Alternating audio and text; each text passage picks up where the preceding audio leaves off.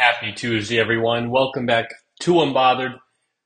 Great podcast today coming up. Jets Chargers last night. What really was an awful Monday night football game. Yes, I will be talking about that.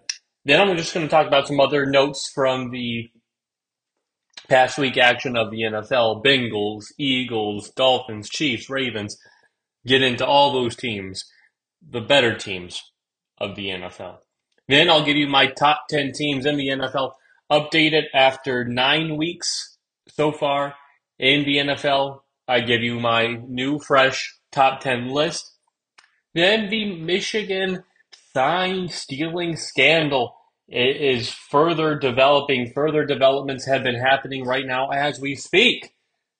I react to those, get into what exactly is going on now with other schools. And then tonight we have the reveal of the college football playoff rankings. I re I will give what I think should be the top six. Of course, it won't be that, but just give you my thoughts on who my top six is. Let's start with last night's Chargers Jets. Chargers won handily 27 to 6 in what was a defensive struggle. Uh, and it's weird uh, that the score was 27 uh, to 6 when the Jets outgained the Chargers by 80 yards, 270 to 191. They ran 21 more plays, controlled the time of possession about, you know, nine more minutes, 25 to 34. Only had the same amount of uh, penalty yards, 40. So how did they get the job done? How did this game end up 27 6? If you were to do a quick look at the stats, you go, wow, Jets should have won or should have been a much closer game. Well, to open up, to open up with a punt return for a touchdown, which is what the Chargers did, that is difficult. Uh, that's hard. That just is a momentum killer when uh, the defense uh, plays well, offense uh, does that, that that hurts right away. And then um, on a you know possession uh, closely afterwards, the Jets fumble. They're driving down. Garrett Wilson fumbles in the Charger zone, opposite side of the field. Can't have that. Defense plays great again. Then Zach Wilson again in the Chargers territory.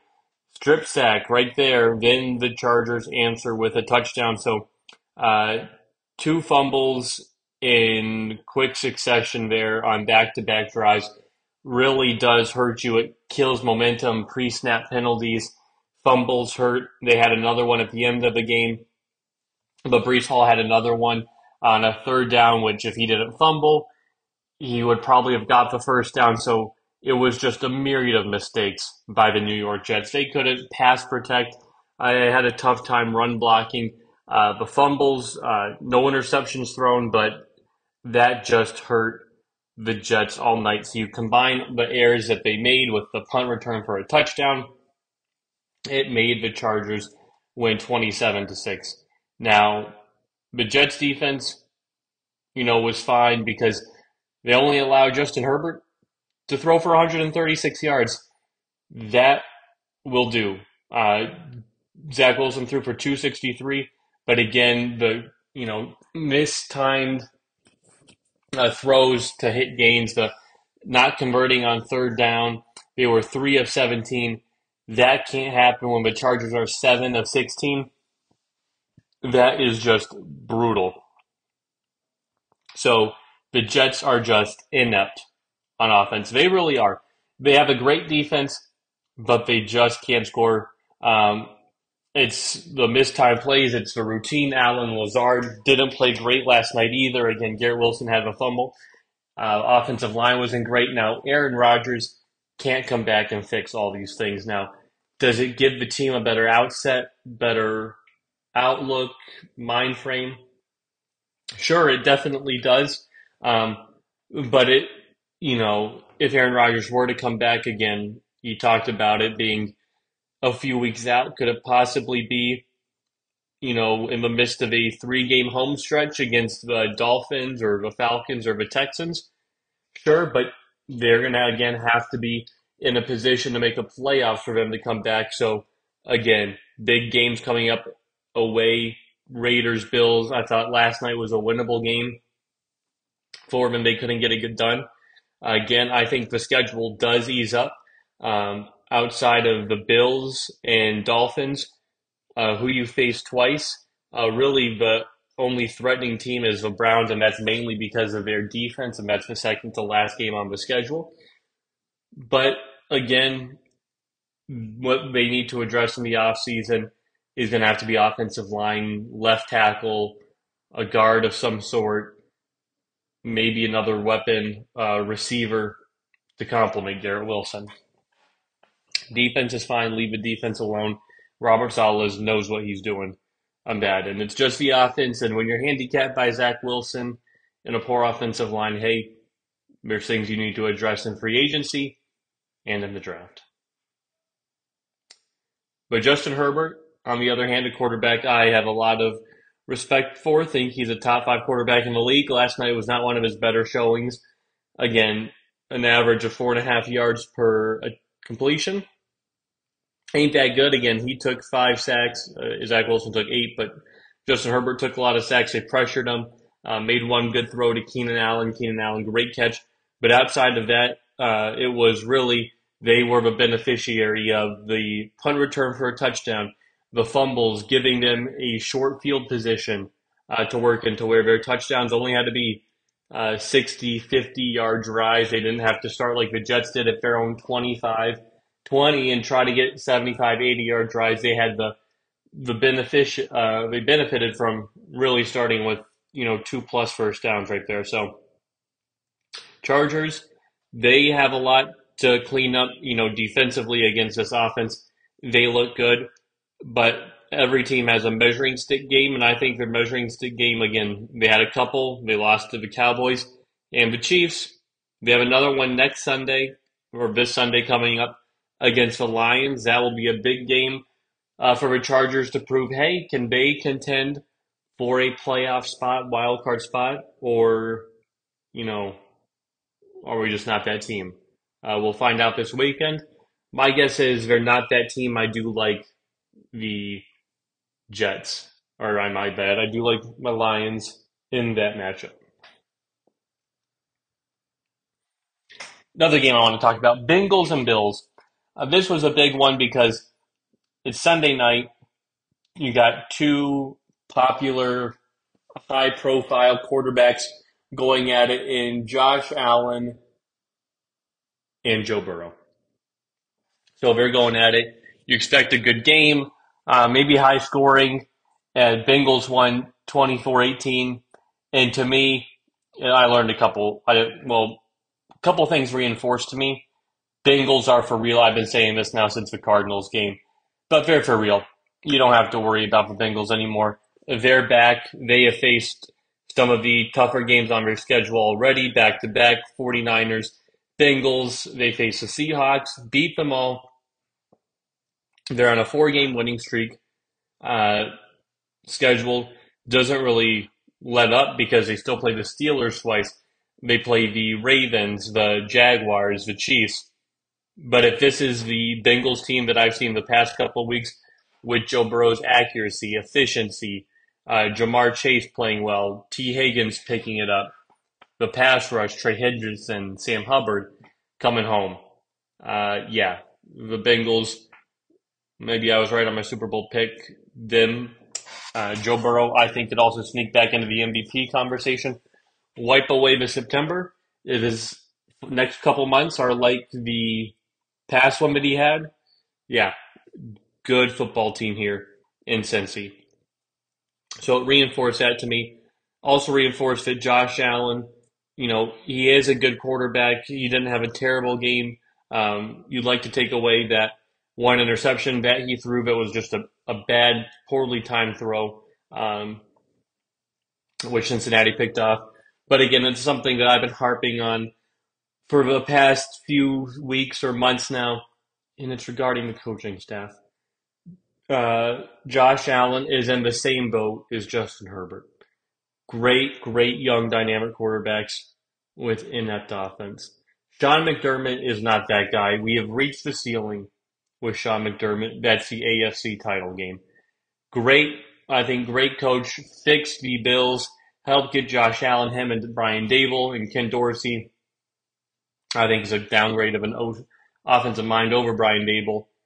But the coaching, it's not there. Um, again, they're five and four now. They have struggled on the road. They're one and four this season on it. They're not top ten anymore in offense or defense. Now, when you have a quarterback um, like Josh Allen, you should be, you know, top ten in those categories. Excuse me. Uh, they are five in offense mainly because of Josh Allen. They are a top five passing offense.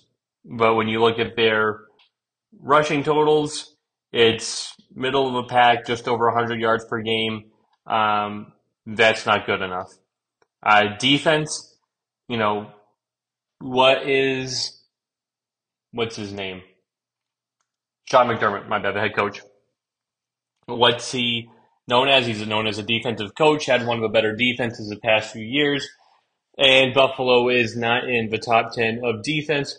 They are 17th in defense, so middle of the pack, mediocre defense in terms of yards allowed per game. Uh, this, the, what I'm about to say will probably surprise you because just looking at it uh, surprises me. And that is these teams that have a better defense than the Bills. The Patriots, in terms of yards per game, better defense. The Raiders, the Vikings, the Dolphins, the Packers, the Panthers, the Falcons. All those teams have better. Now, again, all those teams caught my eye, but when you the Panthers really a one in seventeen and they allow less yards per game than you, a defensive minded coach, and Sean McDermott, you ain't doing your job right. Sean McDermott has got to go. He can't coach the defense anymore. Can't find a run game. It's time to move on from a guy. Great guy. Can't win Super Bowls with him. Another note from this weekend. Eagles Cowboys. So Eagles beat the Cowboys by five. Cowboys really hung around there. Great effort, I thought, by them. But they could not finish the uh, finish the game, get the job done. Dak Prescott said it best after the game. It's a game of inches, and yep, just a couple of plays there, and Dallas could have won that game. The I believe Jake Ferguson, uh, you know, knees, you know, on the goal line, uh, but ball didn't cross, didn't get that score. Uh, the Dak Prescott two point conversion just steps out before he gets across. And then, you know, the CeeDee Lamb came up short at the end there. So it's a game of inches. Um, I thought the Cowboys outplayed the Eagles. Now you can blame refs or whatever, but Cowboys outplayed the Eagles. They had 406 yards to the Cowboys, 292. Passing game was clearly better. What could they not do? They couldn't run the ball. Eagles could run the ball, and Dallas couldn't. Uh, but the Dallas defense, very surprised on um, only holding AJ Brown to 66 yards. Philadelphia did not have an answer for CeeDee Lamb. Dak Prescott and CeeDee Lamb have great chemistry. This makes me feel better about the end of the season when the game is in Dallas and Dallas plays much better there. But Dallas can win this game. I think this game proved that, hey, they can win games like this. Uh, Dak, you know, in moments, can make plays, not throw interceptions. There was a lot of positives to take away from Dallas in this effort. And I think next time they play, Dallas will get this one back. Another one I want to talk about is Miami. So a lot of memes, if you are on the meme following like I am, about the Dolphins being a pretender. They haven't beat a team with a winning record in like 400 days, something absurd like that. So, so far this season, they're 0 3 against such teams that have a winning record. But I was encouraged by the Dolphins. Why? Well, they were down 21 to 0 at half. The last score, the fumble return, that, you know, you chalk that up as like, really, come on, that happened to us. Tyreek fumbles it. The Chiefs guy picks it up, throws it back to another Chiefs guy, and they run it for a touchdown. It's like, really, come on. And at that point, it's like, hey, uh, you can easily come out of the second half deflated, down 21 0. You're in Germany. Let's just throw in this game. You know, we're going to lose. But I love the way the Dolphins responded, uh, offensively and defensively in that game. Um, uh, defensively, I thought they did a great job of Mahomes the whole game uh, because he only threw for 185 yards and two touchdowns. They let Noah Gray uh, be their leading receiver with 34 yards on three receptions more than Travis Kelce. And they only let Pacheco go for 66 yards. So the defense really uh, hung in there in the second half. I like the defensive play, Vic Fangio, getting them right. Uh, now that we have Jalen Ramsey and Xavier Howard healthy, that means a lot for this defense as well. Um, and then, you know, we saw Miami was able to score on them. Great pass from Tua to Cedrick Wilson. Raheem Mostert, again, is a great running back, can find open lanes, can uh, make room uh, to score uh, just down there in the clutch when they needed Tua to make plays. They he could not um, make plays, especially late in the game. You had two chances really to drive down and couldn't do it. Tua with some overthrows to you know, Jaylen Waddle and Cedrick Wilson, um, where you have your players, you have them where you want them, and you just don't deliver. So I thought it was, you know, very positive for the Dolphins moving forward because I do think that they can compete with teams and beat some of the the teams that have winning records in their division. Now, or in their conference now. They don't have any coming up until their last three. They have a very weak schedule uh, coming up against Raiders, Titans, Commanders. So I think they can blow out some teams. Final three games is where we're going to find out a lot about this Dolphins if they've corrected those issues when they play the Cowboys, the Ravens, and the Bills. So to me, that will define the Dolphins season and maybe if they win the division or not. Uh, Chiefs win the game, improve to seven and two. I'm not sold on them offensively. Yes, the stats say their offensive yards are fine. But when you watch them, they do have a hard time pulling away. Now, any team like the Chiefs can pull away from the um, what team is it? The Bears, who they beat, but they just do. Uh, they've lost two games so far this year. Uh, they couldn't pull away against the Jags uh, when they were up against the Jets. Um, the Vikings you know, really the Broncos game, that first one was closer. Pulled away from the Chargers, but the Dolphins, they couldn't do. And they got good teams coming up. They got the Eagles coming up. They have the Bills, uh, the Bengals, Chargers again. So can this offense put teams away and not make it to where teams can catch up on them and overtake them? And one last note is the Baltimore Ravens. They own NFC teams. So a couple weeks ago, kind of same scenario. Seattle played the Detroit Lions. Detroit Lions coming in hot. I actually picked the Baltimore Ravens against my Lions, and I was right, thirty-eight to six. Ravens won. They look fantastic. Now coming into this game, same story. Seattle division leader. Can they beat the Ravens? Hang in with them. And the answer was they couldn't. Nope. Uh, picked the Ravens in this one, and they won 37 to 3. Somehow more convincingly picked off Geno, stifled the run game, held Kenneth Walker to 16 yards, and they just dominated with 515 yards of total offense. Now, Lamar improved to 18 and 1 against NFC teams. What does that prove to me? That the next time a Ravens play an NFC team, which I think is the Rams in a few weeks, Uh, yeah, I'm going to be picking the Ravens in that game. Maybe when they play the Niners the end of the year, I will be picking the Ravens in that game.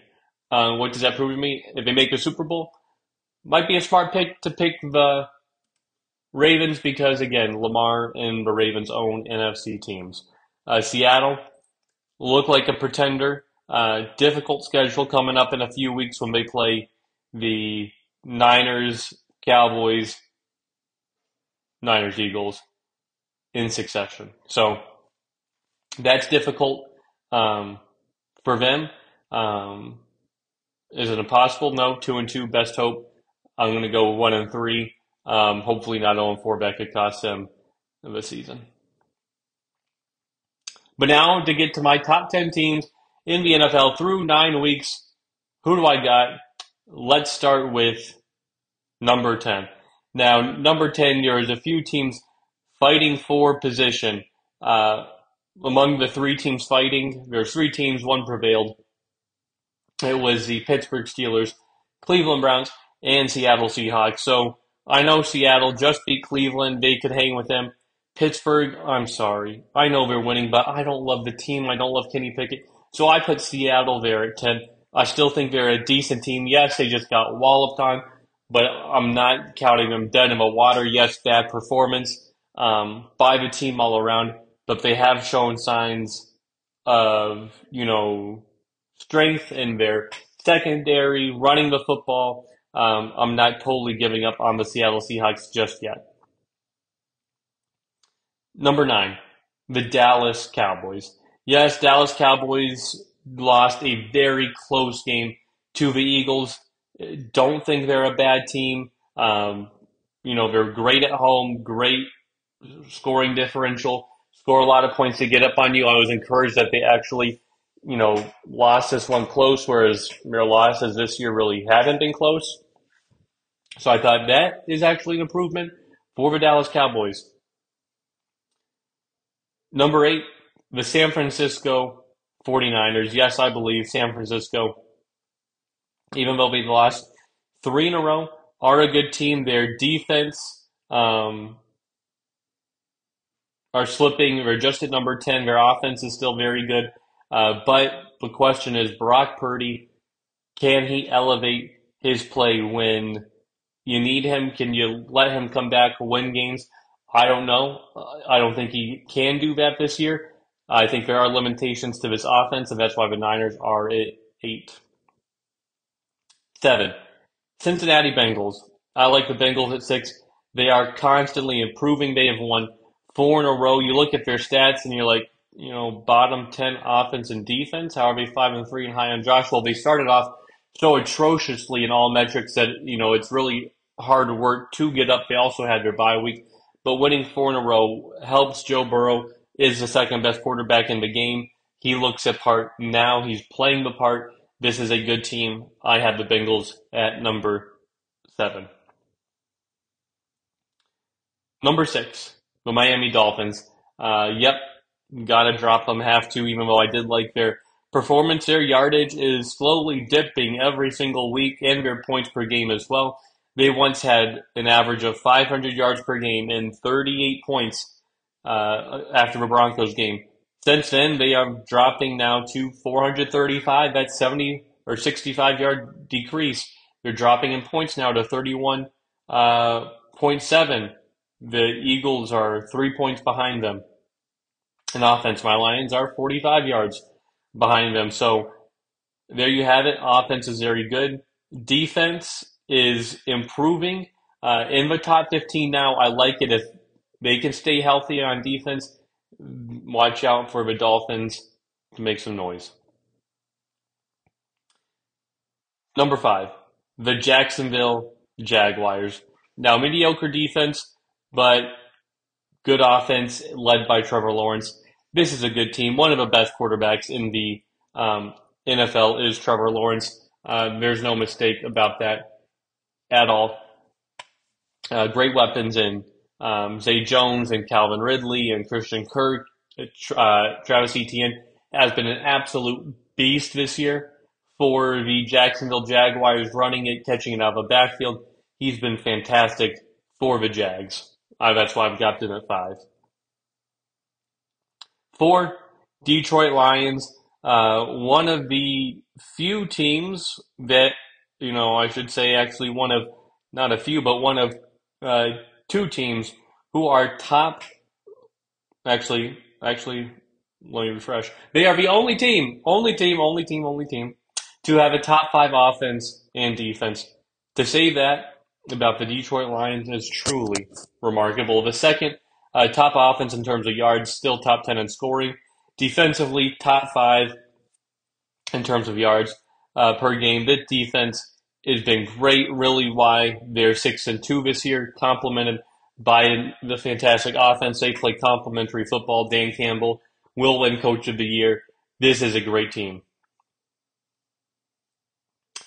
Number three, the Kansas City Chiefs. Uh, this is a team that is top 10 in offense and is top five in defense.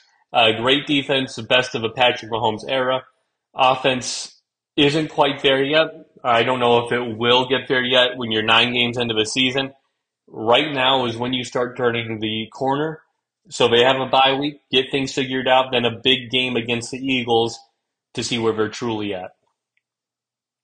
And the same could be said about the Eagles. I'll get to them in a second. But first, number two, it's the Baltimore Ravens. Uh, this offense is really good, uh, led by Lamar Jackson. They're explosive. Uh, Zay Flowers has been a just great, great uh, player for them. Again, top 10 offense there. And the number two defense. Um, they are number one in scoring and number two in yards. So basically all the categories that you can find for defense are number one or number two, and except for rushing. I think that's the only way um, you could try to challenge Baltimore um, because their secondary is very good. That leaves number one, the Philadelphia Eagles. Yes, the Eagles are still the number one team, best record in the NFL, sitting at eight and one. Uh, third best offense in terms of yards, second in points, led by uh, AJ Brown, Jalen Hurts, fantastic duo. They've been great uh, defensively. Uh, would like a little bit more. They are, you know, the best rushing defense in the NFL, but they are the fourth worst in terms of yards allowed for pass. So, you know, one stout unit, one not. Um, we'll see how they fare when we play Patrick Mahomes. But Eagles to me remain number one. So there you have it. Those are my top 10 NFL teams. Now let's move on to the Michigan sign stealing scandal. Now, everybody today on ESPN Media is talking that they need to suspend Jim Harbaugh, that yes, they agree with the Big Ten to really push this thing and suspend him. Get over it. Please. Uh, ESPN needs to stop with this narrative. So I want to share with you some of the developments that have been shared with the public. First, from the Associated Press, a former employee at a Big Ten football program said yesterday it was his job to steal signs, and he was given details from multiple conference schools before his team played Michigan to compile a spreadsheet of play calling signals used by the Wolverines this year. So the cheating scandal continues. So the person also passed along screenshots of text message exchanges with staffers from a hand school, handful of Big Ten football teams, with Michigan, Michigan giving the program proof that the other conference teams were colluding to steal signs from Michigan. And then today it was confirmed that the Big Ten's commissioner, Tony Petitti, was informed that the two programs which fed Purdue Michigan signals before the 2022 Big Ten title game were Rutgers and Ohio State. It's not clear if rules were broken, doesn't directly affect UM's situation, but raises the question regarding relative competitive advantage. Really? This is what we're going after now. So they were hammering Michigan, the Big Ten schools, because of the competitive advantage. But when it comes to them, uh, you know, let's turn a blind eye. And, you know, I thought it was very funny. I thought Purdue played a great game against Michigan. in the conference uh, championship game last year for the first half or so. Competed until Michigan pulled away in the second half. I thought they played good. But now I have this information that they were given our signs by Rutgers and Ohio State as at the end of the world. No, because the better team won. Michigan won. That's what happens. The sign stealing isn't worth a whole game. A few points, but come on. Let's let's stop with this. Rutgers and Ohio State did this against Michigan now. Is it as bad as I think stealing, going to the team's games and filming them like Connor Stalions is accused of? No. But I think if you steal signs, you keep it within your program to actually share this with other Big Ten schools for them to use is actually crazy. Uh, they've updated the story since where you can actually see they have partially redacted documents showing how Michigan opponents decoded Wolverine signals and matched them with run and pass concepts. It's actually very interesting. So you have all this, but is ESPN talking about it? Now, this again was broken by the AP Press, Associated Press, great news firms, Sports Illustrated as well, uh, were involved with this story. But has ESPN talked about it? No, because they only want things they break. And I thought it was funny. So a former ESPN staff member, Brett McMurphy, I believe he works for Yahoo Sports now, or does his own thing, still a great reporter. He said, and I quote, he said this on X slash Twitter, and I quote, it's ironic ESPN is hammering Michigan and Jim Harbaugh for sign stealing when ESPN continually steals and fails to credit reporters and news organizations for news ESPN didn't break. End of quote. So I think it's funny that ESPN is trying to take some moral high ground um, on this because they want to hammer Jim Harbaugh and the Michigan Wolverines, and they really don't want to acknowledge any of the other reports that have came out of this story, any other developments that were happening, any of these, you know, sign stealing uh, initiatives from the other schools that is solely focused on how evil Jim Harbaugh and the Michigan Wolverines is, you know, really slanted. Again, I don't think any action right now is going to be taken on the Michigan Wolverines. How can you when you have these documents, uh, literally that the public can see of, you know, the teams that stole Michigan signs. Now we have that one picture of Connor Stalions, maybe a Central Michigan game. Doesn't look like a full picture of him, doesn't look exactly like him. So it's like hard to tell. So to me, it's all a joke. It's, you know, it's the whole, everybody's cheating. This is just proving everybody's doing it. Slap Michigan on my wrist, fine with me. Anything more than that, there's going to be some serious problems for the Big Ten and for the NCAA. So Paul Finebaum, Pat McAfee, Shannon Sharpe, Stephen A. Smith, stick it. Absolutely stick it, you chumps. Um, now I want to get to my top six. Now, I believe the top three that I name will be the same as the rankings tonight, but from there, that will change the rest. So number six, I have the Oregon Ducks.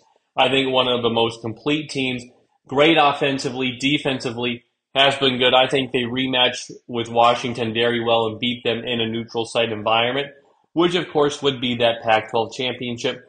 Bo Nix has been fantastic. Dan Lanning, great coach. I have the Ducks at six. Five. Another team on the outside looking in from the Pac 12, I have the Washington Huskies. Now, big double digit win against USC this weekend. However, defense did allow a lot of points. Um, was close. I still think Washington has some holes. Michael Penix is fantastic, but defensively, I am worried about the Huskies. Four, the Florida State Seminoles. Uh, another win for them. They improved to 9 and 0. Uh, good team. However, I just question their conference and the teams they beat. LSU now just lost to Bama. That hurts their first win of the season. Again, Clemson, who they played, has four losses, so they to me haven't, you know, retrospectively look back at their schedule and say, wow, they've played one of the best teams in the nation.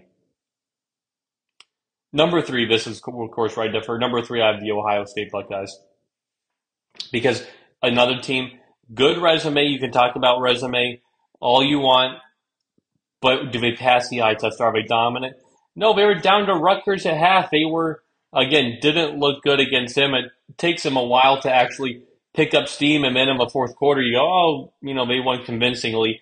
After it took four quarters to get there, not like Michigan, where it's really over once the second quarter starts. Which takes me to my number two team is Michigan. Um, dominated another opponent, Purdue. Um, all this noise, and you're still uh, winning, scoring a lot of points, 40 plus again, highest point differential per game, scoring 41 points, uh, allowing like six. So just great performance by Michigan. And number one, I have the Georgia Bulldogs. They deserve to be number one, not just because they're the back-to-back champs, but because this is a good football team. They just beat um, Missouri, who I thought was very talented. Yeah, it was a little back and forth, but they did pull away, uh, win the game. Uh, is one of the better wins of the year. That's why I got Georgia at one. So that's how I rank them. I do think the four through six will be right. Tonight we'll probably see Michigan at three, and then either Georgia, Ohio State at one or two. This has been Unbothered. I'll talk to you all later. Hope you all have a great rest of your day. Bye, everybody.